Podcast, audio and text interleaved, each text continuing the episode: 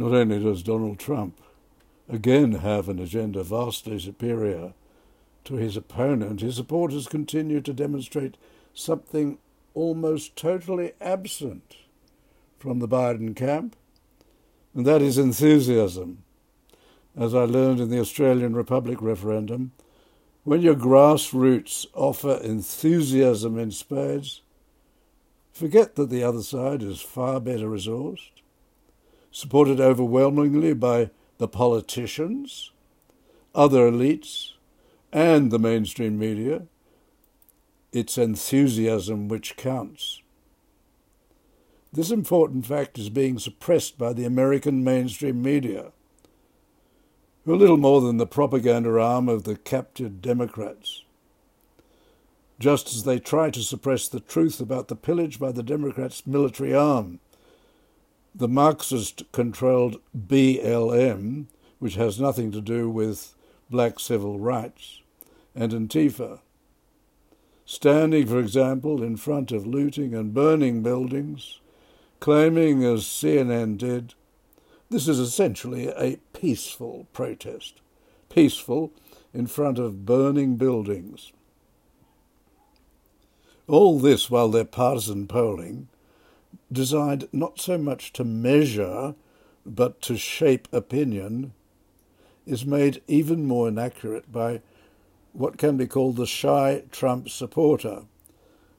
This is the Trump supporter who knows that if he or she admits this, it can lead to dismissal, attacks, and even worse. But why? Why, after four years of relaying daily fabrication about Trump's non existent collusion with Russia, when the only collusion with Russia was by Mrs. Hillary Clinton, do the Australian media continue to repeat the obvious, blatant lies about Trump fabricated for the election by the US mainstream media? To repeat, the US mainstream media is nothing but the propaganda arm of the Biden campaign. And the Biden Democrats have nothing to do with the old Democratic Party. They've been taken over by the far left. Many outlets in Australia led with a story in the usual form, beginning with the libel, and then softened by a little comment at the end. This was along the lines of this sort of headline Cancelling visit to war cemetery. Trump calls soldiers buried there losers and suckers. Sources allege. Note that. Sources allege. So you start with a lie but then you end with the uh, attempt to make it fair reporting. And that was all over Australia. This was a so called report in a Democrat owned journal hardly heard of in Australia, The Atlantic, under the editor Jeffrey Goldberg's byline. The paper, incidentally, is owned by a very rich Democrat supporter Goldberg claimed the story was based on four unnamed sources, whose anonymity he respected for the ridiculous reason they don't want to be inundated with angry tweets and all the rest. Now, to publish this two year old story within days of the election without naming those sources would earn a stern rebuke from any ombudsman or press council. But what should earn Goldberg a censure in the very harshest terms is that he didn't bother to check with the almost 30 other people who were actually there and who've been prepared to go onto the record and say this was not said. What was utterly appalling and demonstrates that the story was a lie from start to finish was Goldberg didn't ask the president's enemy John Bolton, formerly the security advisor, who's gone out to attack the president in a book. Now, Bolton was also there. If the outburst had happened, Bolton would have relished supporting the story. But he won't. He didn't hear it.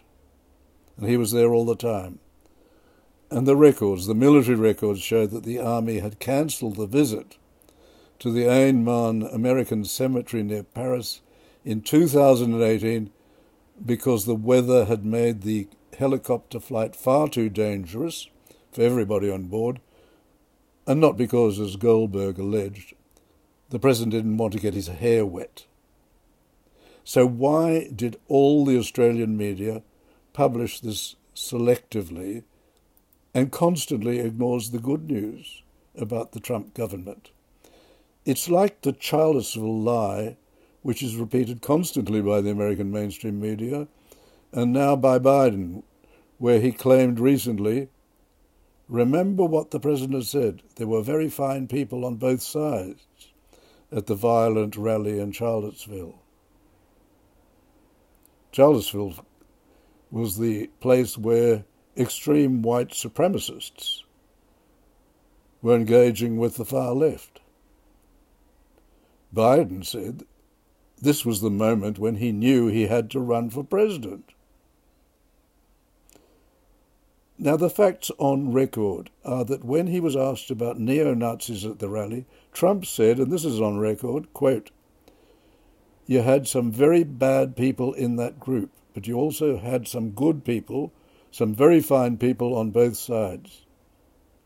And then he added, and this is on record, I'm not talking about the neo Nazis and the white supremacists, because they should be condemned totally. Now, this Charlottesville lie gets repeated all the time. Biden has just repeated it. It's even in a television advertisement put out by the Democrats.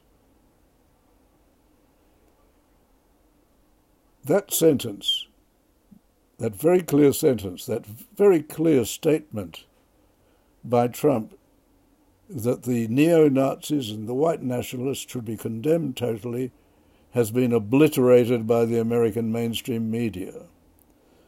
Nor, incidentally, did anyone add this in the reports they had of what Biden had to say.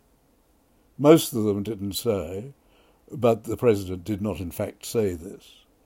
So, why does the Australian media keep on just reporting the lies, the manifest lies, which are made by the American media? The American mainstream media.